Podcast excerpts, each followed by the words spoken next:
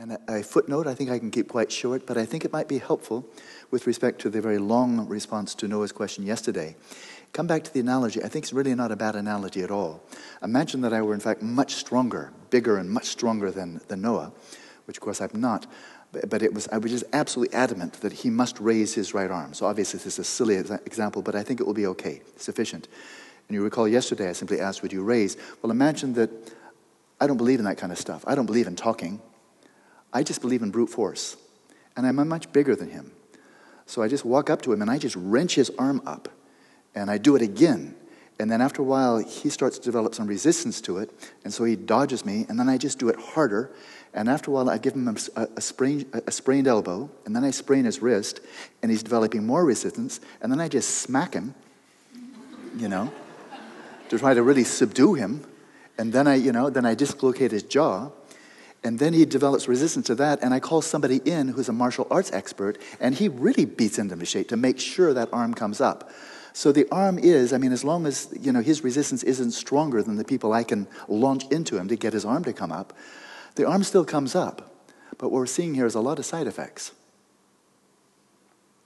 Whereas if I continue, and if you can see that there's a real, point to this, you know, that it's not just a stupid thing like raising your arm, then every time I suggest it, then you can raise your arm. And if I should tell you it'll be really helpful to raise your arm, or we should really find a better example, but I'm just going to stick there because you all know what I'm saying, then you'll just do it whenever, you know, whenever it seems appropriate. Raise your arm.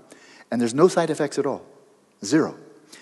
And so it's an interesting point that for so many of the, of the pharmaceutical drugs on the market, especially those for the, for the psychopharmaceutical, there's some pretty heavy duty side effects. Because it's coming in with brute force. It's just coming into the brain and muscling the brain to do something that we're sure is right on the right track because, after all, the brain is where the underlying mechanisms are. The problem is you have to keep on going to those underlying mechanisms again and again every day, maybe for the rest of your life, which implies they're not underlying mechanisms at all.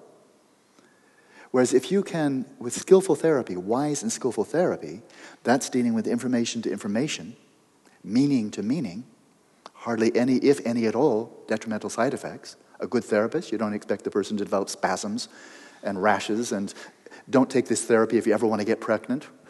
when have you ever heard that one, you know? But there's a lot of drugs out there. Don't take this. If you ever even think about getting pregnant, don't take this drug. Where's the therapy where they have to take, say that? And so, for, both for talk therapy or psychotherapy, no significant side effects. It's working meaning to meaning, information flow.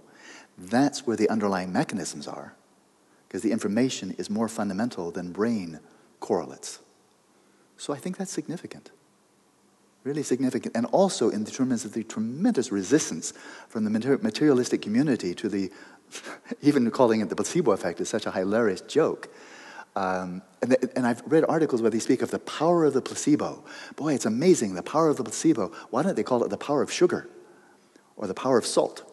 because that's what the placebo was made out of. You know, it's just it's just weird the contortions they'll wrap themselves into to avoid acknowledging the fact that the mind has an extraordinary ability to heal itself. It's just amazing. I find it stunning. Right? So, one of the resistances was, oh, the placebo effect, it doesn't last. It's just a little spike. Well, that was one more domino that fell.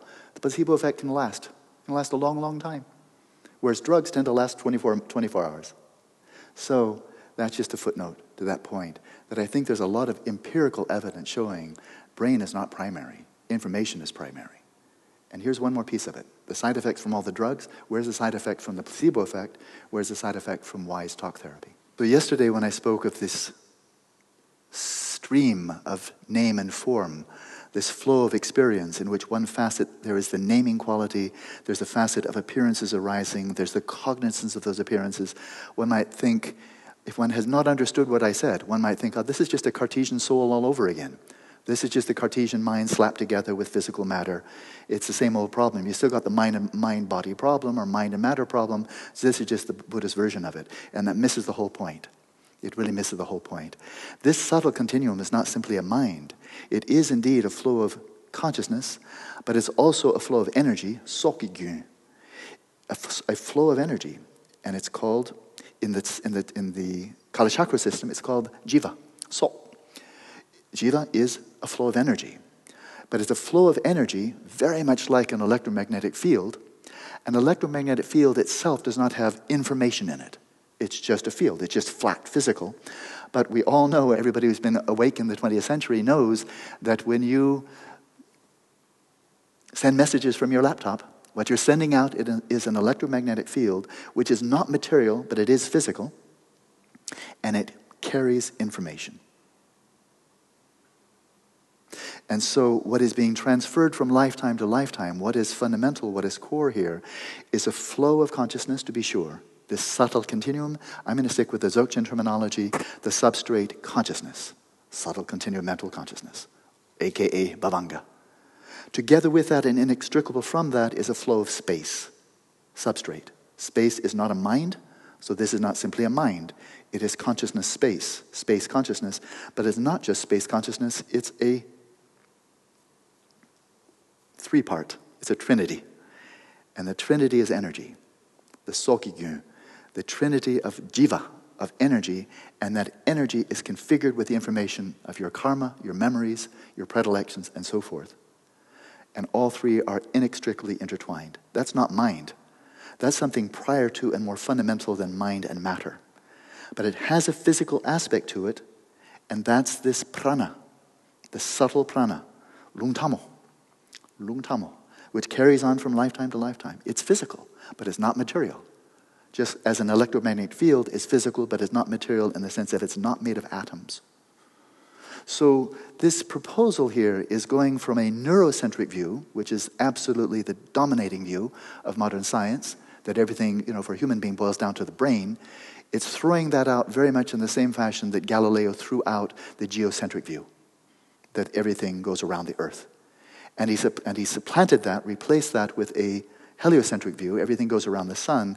And William James and the Buddhist tradition, long before William James, are suggesting that this whole neurocentric view or materiocentric view is completely a mistake. And what we should be thinking of as central is an empiricocentric view. An empiricocentric view, a flow of experience. William James's pure experience, the Buddhist view of namarupa, this is fundamental. And the, the dichotomy of mind and body, that rotates around that. The mind and body du- duality, which is derivative and constructive, actually is like the planets going around that which is truly central, and that is the flow of experience. The flow of experience being a flow of consciousness, of space, and of energy. So the parallel goes further, and then I'm going to stop. But I really love this material, it's hard for me to stop. But Galileo, one could say that the primary reason he was imprisoned was not simply because he was advocating a heliocentric view. Copernicus did, he was never punished for it. Kepler did. He was protected by a, uh, a German prince, as I recall, or a duke, something like that, aristocracy. Uh, and he was also a Protestant. But that wasn't the primary reason that Galileo had house imprisonment. Because that was, that was a view that was seriously considered by a number of churchmen and, and so forth. It wasn't terrible. I, and Galileo was, a, he was, number one, he was not very diplomatic, so that could have been a sufficient reason, because he actually insulted the Pope, and that was a bad idea in the early 17th century. Don't insult the Pope. You know, insult an American president is okay, but the Pope, that could be really dangerous. What I think his primary crime was, and it was a really serious crime, and I understand why he was house arrested, is that until he came along, this is the late medieval period, the church, with its tremendous fusion, this brilliant fusion of Aristotelian physics and metaphysics with biblical theology, had authority over everything. That is, if you wanted to know the truth about anything, you would go to this great fusion of the wisdom of the Greek, ancient Greeks and the Bible and the biblical tradition, and any question you had, there would be the source, the answer. And so, mind, soul, God, angels, matter, space, time, you name it, this is the authority. There's one authority, and it's institutionalized by the church, and the church is fused with the state we cover everything. And Galileo, as a devout Christian, was saying, sorry. But for uh, we natural philosophers, we people making careful observations through our telescopes and so forth, making measurements, and relying primarily on experience, including sensory experience, primarily sensory experience, um, we'd like to just take the physical world away from you, if you don't mind. That is, if we discover anything experientially, empirically, we natural philosophers, that contradicts your wonderful story, your whole doctrine, um, you're wrong. And in fact, we're authorities, we natural philosophers who are making our careful observations of terrestrial phenomena, celestial phenomena. We actually have mm, greater authority than you do. And therefore, um, we will now take one portion of your kingdom. You've got the spiritual, the transcendent, you've got the mental, the subjective, and then you've got the physical, and um, we would like one third of the cake, we natural philosophers. We now want authority. If we find anything that contradicts what you believe, you're wrong. And give us the authority for the physical, the objective, the quantifiable, because we're better at it than you are. And the Pope said, Well, you can just go to your room and stay there for the rest of your life and don't publish, shut up. Because we don't want to give you one third of the cake. We're doing very well dominating the whole cake. We want to have our cake and we want to eat it. And if you don't like it, you can go to your room. And we'll apologize for this in the 20th century.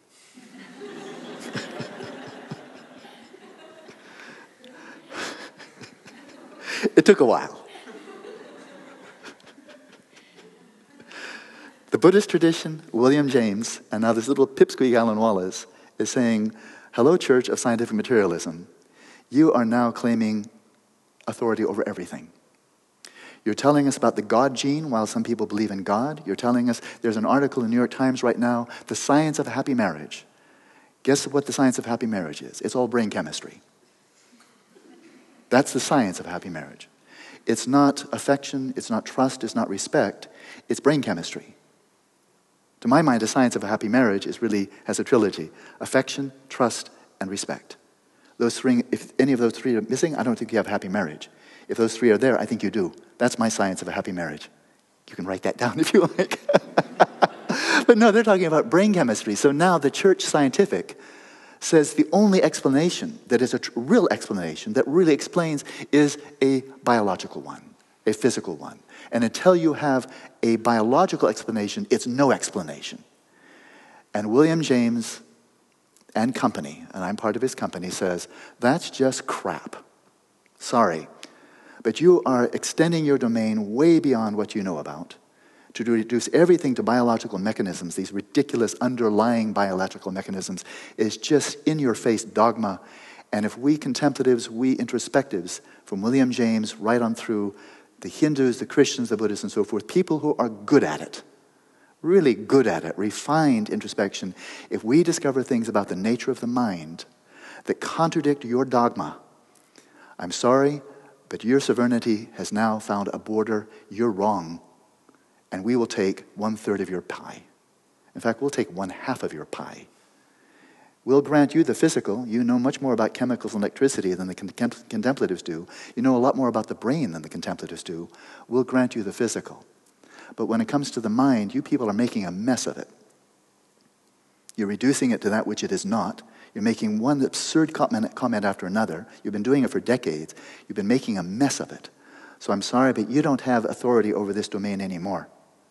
And if we contemplatives people who are really looking at the phenomena as Galileo looked at the phenomena, if we make discoveries, that violate your dogmatic principles of materialism, well, then you're wrong and you no longer have sovereignty over the whole of reality. Subjective experience counts. So you get one half of the pie, and we'll work with you on that basis. But if you don't want to work with us, then we'll just go off to Phuket and do our own thing.